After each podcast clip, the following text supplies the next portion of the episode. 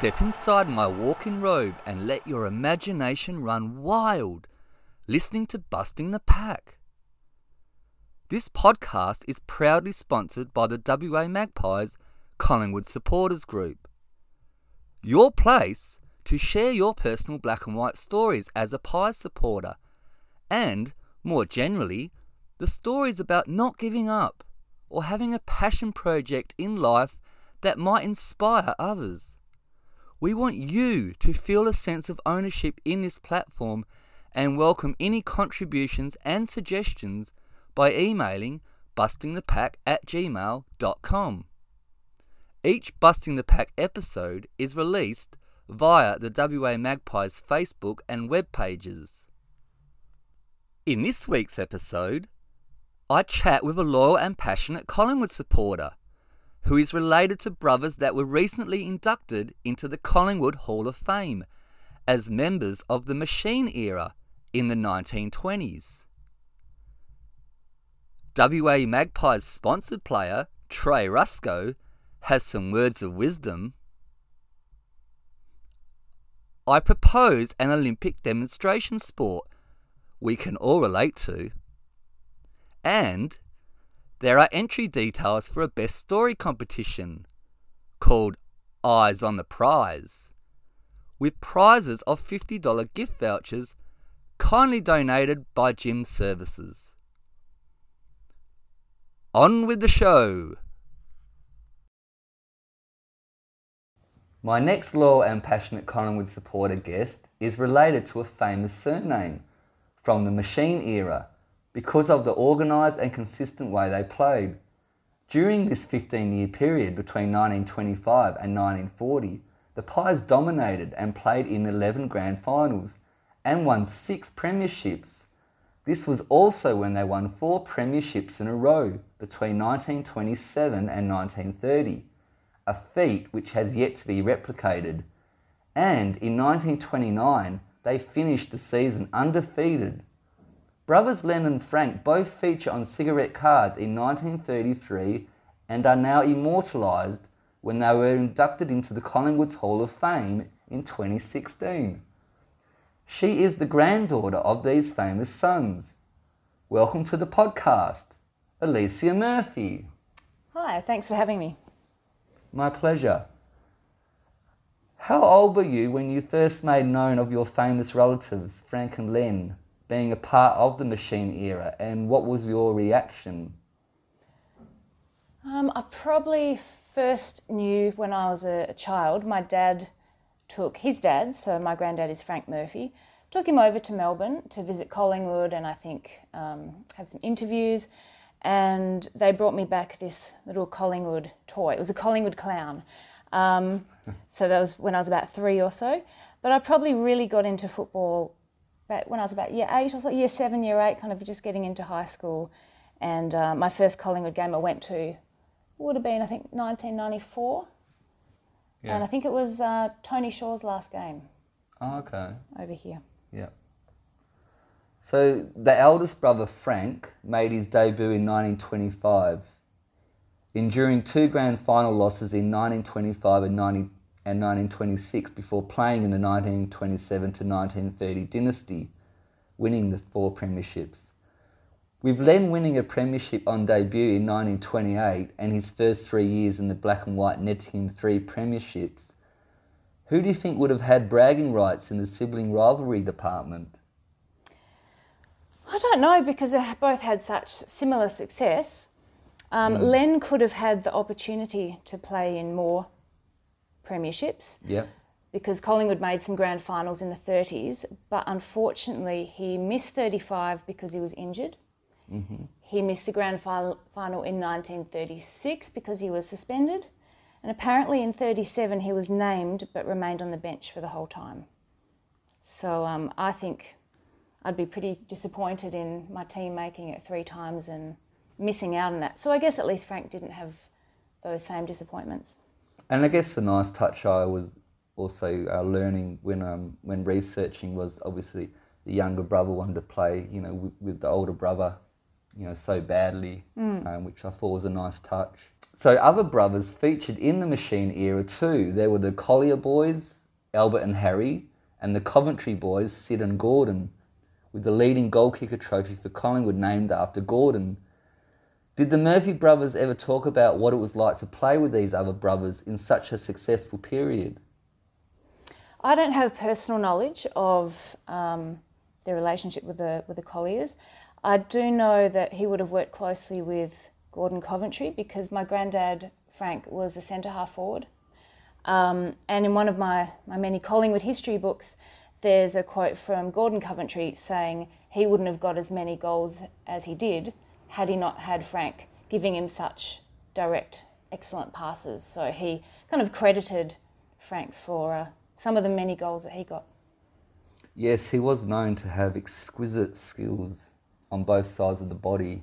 So, speaking of domination, according to Eddie McGuire at the 2016 Hall of Fame dinner, where both the Murphy brothers were uh, recognised posthumously, Frank Murphy kicked an incredible 121 goals and a solitary point for his career, which equates to over 99% conversion rate.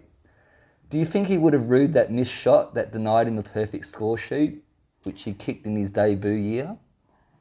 I don't know. I suppose it's a little blemish, but um, tell you what, I wouldn't be too worried about it if we had a, a, full forward nowadays or any goal kicker that could have a 99% conversion rate. I'd be pretty pleased with that nowadays. Well, these days you'd take you know a 50% conversion rate when it comes to some of the um, goal kicking. Mm. Would have been good back in that day if we had had the technology to analyse back then, like where were where were those goals being kicked from? Yeah, and then probably more the key position players as well. And obviously, also with trad- traditional forwards, once it came down there, there wasn't this obviously flooding and these kind of tactics mm. now that is you know is the modern game. And um, I imagine they wouldn't have run ten kilometres in a game as well, like some of them do nowadays. you wouldn't get a Tony Lockett running a ten k's, would you? Back going up and down the field. Um, did Frank and Len ever mention that they had their profile pictures on cigarette cards in 1933? No, um, I I think there's quite a few actually from from different years. Um, yeah, I've found a few. There's a lovely shop which is unfortunately currently shutting down um, on Smith Street in Collingwood, which okay. is actually an increasingly kind of trendy area. Mm-hmm. Um, and there's this memorabilia shop, and then every time I go to Melbourne, which is usually at least once a year, yeah. before COVID, um, I'd always rifle through there and find these little cigarette cards and bring them back for, for myself and for my family. So it's quite sweet finding this old memorabilia from such a long, you know, we're talking almost 100 years ago. Absolutely. So it's yeah. quite sweet that you can go into a shop yeah. and still dig them up. And it's a very important point you make. You know, this this is like getting near the almost 100 year mm. anniversary of this um, well, the four in a row um, is, is getting close, that's for sure. And it's good to have someone like yourself who's got that, you know, kind of family history. Yeah, it's like living, to, living know, history, living memory. Yeah, and to share with the audience, and I hope you know they really get something out of it. And and who knows, there might be other people out there that that know other members of the machine era to put forward their uh, perspectives on on uh, knowing those players. So after uh, Frank and Len's retirements in 1935 and 1937 respectively, what did they do when it came to life after football? Um, I'll talk about my great uncle first, Len. I yep. don't know, obviously, don't know much about him, and I've never met him. Um, he would have stayed in Melbourne. I know he played a couple of seasons for Footscray. Um, I know that he was a keen tennis player all his life because when my granddad died, granddad was 90 and Len was about, I think, 85, and Len couldn't come over for the funeral because he'd broken his arm playing tennis. So he uh-huh. was still playing tennis in his mid 80s. Wow. Um, which is pretty cool. And I know he had yes, a son. Something to aspire to. Yeah. He had yeah. a son called Kevin, mm. and I looked up um, Kevin Murphy. He was a drummer, and okay. he used to play with some really famous Australian bands yeah. back in the day, 60s and 70s, including Chain and Billy Thorpe and the Aztecs, uh, which is a bit of Australian kind of music folklore. Um, yeah. So that's pretty cool. My granddad is Frank, and he moved over to WA Um, in 1927, Collingwood actually had a trip, and for some of those boys, it was the first time out of Victoria. They came over for eight days in 1927, Right. and I think McHale kind of thought it was a really good kind of bonding experience for these young chaps. A lot of them loved it. They thought WA was golden. Um, there's pictures of them on the beaches, and they just had a really good time. and they'd play teams like like a state of origin kind of team. They played a WA side in Subi, and they had a little bit of a relationship with some of the WAFL clubs. So in the end, Subiaco headhunted my granddad, and he came over and captain coached Subiaco in the WAFL Right. and okay. worked at Sandovers. Yeah. So that's that's the, the Western Australian connection, and he stayed in WA for the rest of his life. Oh, interesting. Which is why people always ask me, "Are you Victorian? Why are you West Australian?" and support Collingwood. So that's why, because Wow. he moved over here. And that was one of my initial kind of uh, angles. Was you know, if I had a dollar, you know, why, why do you go for Collingwood? Hmm. Because you live in WA. I think uh, it's like blood running thicker than water. You know, you can't just uh, escape these things. It's part of your DNA. Yeah, well, it started with my dad, and then it just continued from there. And it's like, well, you know, It's like you can choose your religion, you can choose your political affiliation, but there are some things that are more important. that's right. the black and white army. What are your recollections when Frank and Len were inducted um, posthumously into the Collingwood Hall of Fame in 2016? It was really lovely. I thought it was quite an honour um, for them to recognise players from such a long time ago. Um, nice that it was the brothers together because they're not as famous as you know someone like Gordon Coventry. Um, Yeah, well, this is the first time I'd come across them. yeah, and I think because Frank, I think he was a fairly unassuming, you know, fairly quiet Yeah. kind of guy, and because he moved out of Victoria as well, perhaps he was not on the radar. Yeah. So I think when, when we met Eddie, he wasn't even aware that there were some direct descendants left because he Oh, didn't. okay. I don't think he knew about the WA connection. Yeah. Um, so it was really lovely. My parents and I went over, Hmm. and also dad's sister. So my auntie and some cousins went over. So a little family reunion of this kind of Collingwood tribe went over for it, and it was a season launch as well. So all the, the team kind of gets introduced, and they get their Guernseys. They have speeches, and Eddie McGuire did um, did speeches for Gavin Crosisca, who also got inducted, and a nice presentation on Frank and Len. And then we um, we met some of the players and had a nice chat with with Buckley and McGuire, and he was really lovely. Like my dad was there showing him some old photos from back in the day, and Eddie, you know, really gave everyone the time of day. Um, so it was a really nice night. It was very special, and we got to you know see all the all the silverware, and I've, I've popped back sometimes um, to the centre, and they even let me get out a premiership cup for a photo opportunity. They're really heavy, the old Yeah. days ones. They're really, So they, they actually let you handle yeah. the memorabilia, the, the Premiership Cups. Only because I'm special. Of They wouldn't let just anyone do that. No, definitely not. I mean, you still got a copy of the actual um, the menu, the menu on the night. Oh yeah, I keep everything. well, it wasn't just the menu; it was No, the whole program of the yeah, that was a bonus.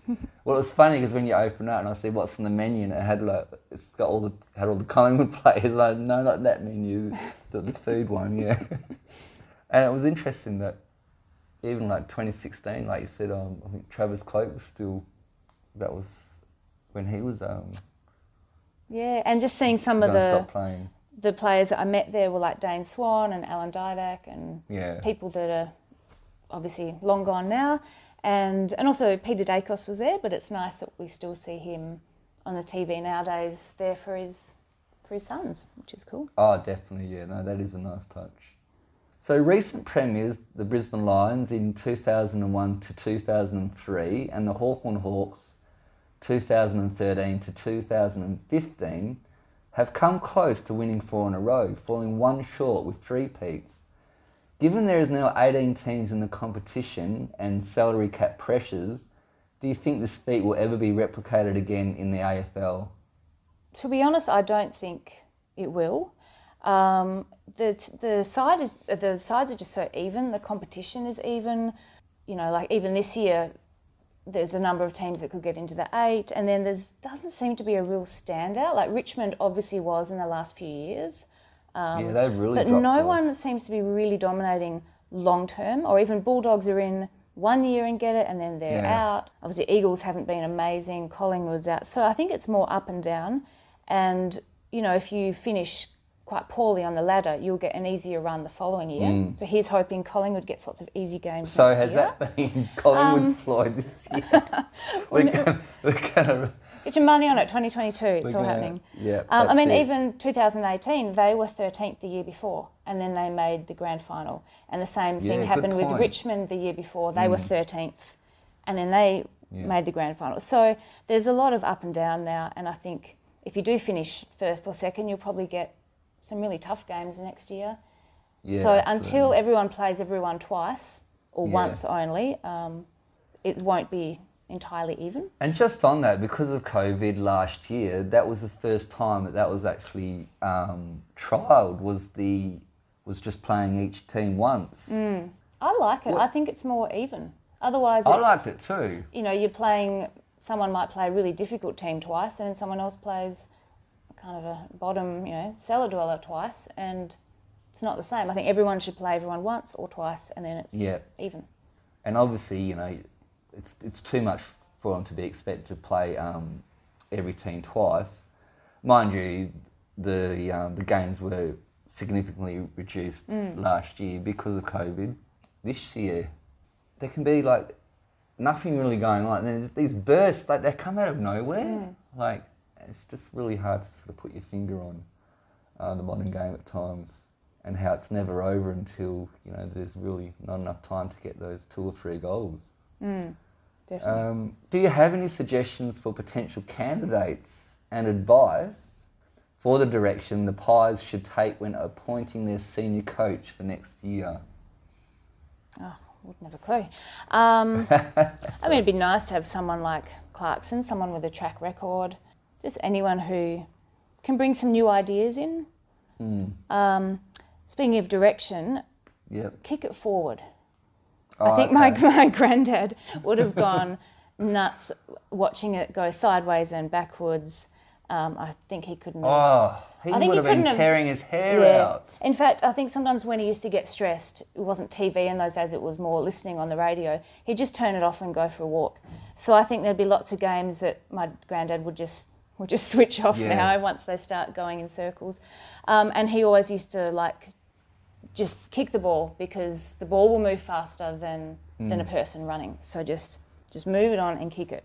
So um, I hope you know we get little glimpses of when they start playing down the corridor and moving it more quickly, and it makes it more exciting Oh, it is. and gives your forwards a chance. So And it's that high risk, high reward. And you know, obviously, coaches hate it. They only take the corridor if it's if it's on. Otherwise, you know, everyone feels all down in the dumps. You know, oh, because we tried to take the game on. it definitely makes for a more exciting spectacle when they do. um, Could you imagine a modern day player trying to like just play even like how they how they played in the eighties or that kind of thing? You know, and well, I noticed that last year when having um, to actually stay in their position a bit more. when it was Anzac Day and obviously COVID was in full swing, and so Yeah. Channel Seven played the 1995 Anzac Day game. Oh, that was a first ripper. one, and Yeah, it was you know was a- like I that don't was know a buck- ninety five thousand people or Oh, something, and people turned away, Buckley and it was a fifty-five. and it was a draw, and I found it quite exciting. There was something about it, just watching this Hmm. maybe simpler game. Um, umpires didn't seem to be ruining everything, and just that the beauty of kicking to a forward like like Rocca and someone who can just take a mark, kick a goal. Instead of everyone flooding down, and then it's just being this, you know, quagmire of, you know, it's just so scrappy. Mm. Absolutely. Um, before I close the interview, is there anything you would like to say to the audience of Busting the Pack? Um, just to hang on in there. I know this year's been not the best for lots of reasons. I don't think they're very far off. There's a lot of upside. There's lots of good young kids, um, and they've not really had any huge thrashings. That is I think true. they'll turn it around really quickly. We still haven't been beaten any by more than six goals. Yeah, and, and two losses by a point. If a couple of things had gone differently, Exactly. they'd be fighting for a spot especially in the eight. early in the season. That makes a, that makes a big difference. That kind of momentum, And just on the um, just on the future, you know, the the green shoots, if you like. Um, just on the weekend, um, Collingwood played their eighth and ninth debutant Yeah, for the I think year. it's great. So, you know, I think that's you know a bit of upside to the, um, I guess, a disappointing year. But hey, if we knock off Eagles this weekend, it's all happy days. So yeah, just keep keep the faith. so um, thanks for having a chat, Elysia. No worries, Florian Picker. Thank you. Hey, Trey Ruscoe here. You might know me from my mum's words of encouragement when I was selected to play my first game for Collingwood. She also said I should listen to the Busting the Pack podcast by the WA Magpies on their Facebook and web pages. Also, listen to your mum. Go Pies! A demonstration sport we can all relate to. The sport of wrestling has always featured in the Summer Olympic Games. As far back as 708 BC, in the ancient Olympics, wrestling was included as a track and field discipline in the pentathlon event. Fast forward to the first modern Olympics in 1896, which was held in Athens, and wrestling was one of the 43 events. And in 1912, when Sweden hosted the Olympics, they included Glima, which is traditional Icelandic wrestling, as the first demonstration sport. Where am I going with all this talk about holds and grapples? I propose that thumb wrestling should have been included in the 2021 Tokyo Olympics in Japan as a demonstration sport. Now, to qualify as an Olympic event in the Olympic Charter indicates that for a sport to be considered, it has to be widely practiced by men in at least 75 countries and on four continents, and by women in no fewer than 40 countries and on three continents. Given Japan were one of the first adopters of mobile internet technology, navigating the physical and virtual at the famous Shibuya crossing, and couple that with the global phenomenon of SMS texting when the first message was officially sent way back in 1992, the world's population has unwittingly been in training for the best part of 30 years to potentially represent their country in thumb wrestling. You might be interested to know that of the 26 sports that were shortlisted for Tokyo, 21 sports were left out of the current Olympics, including chess and bridge. I understand they are both tactical games, but bridge? A card game? Come on, give me a break. What's next? Texas Hold'em poker? But I digress. A thumb wrestling match would consist of the two combatants either standing or sitting at a table, akin to arm wrestling, and then locking palms in an awkward handshake pose.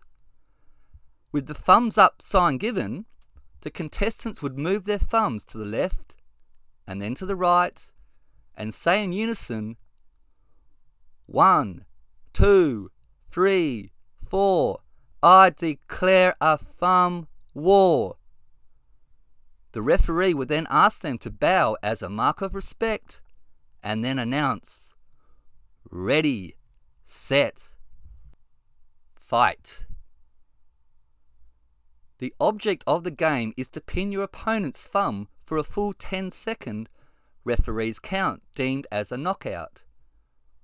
All those years of training thumb dancing on mobile phone keypads and screens would come to the fore as the strength and dexterity of opposable thumbs would be celebrated on the global stage.